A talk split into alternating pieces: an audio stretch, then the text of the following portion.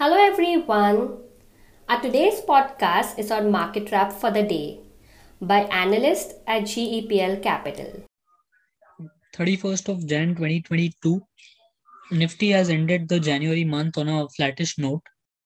Today, Nifty started off with a gap up opening following positive global cues, uh, but later it moved in a 100 point range between 17,300 and 17,400 for the most part of the session.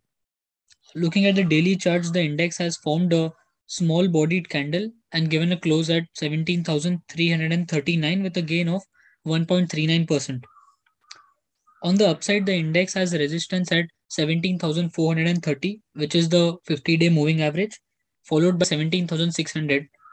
Whereas on the downside, the support for the index lies at 17,270, followed by 17,000 psychological mark.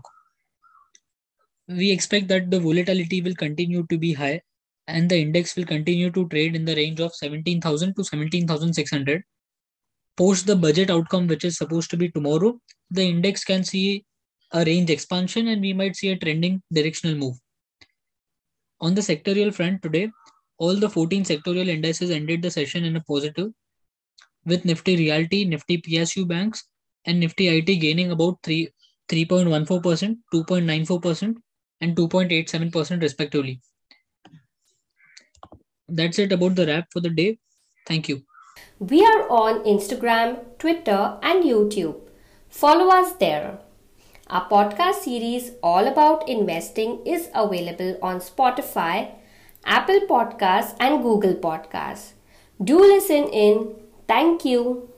Investments in securities market are subject to market risk. Read all the related documents carefully before investing. Investors must make their own investment decision based on their specific goals, financial position, and risk appetite. The content provided herewith is purely for information and educational purpose only.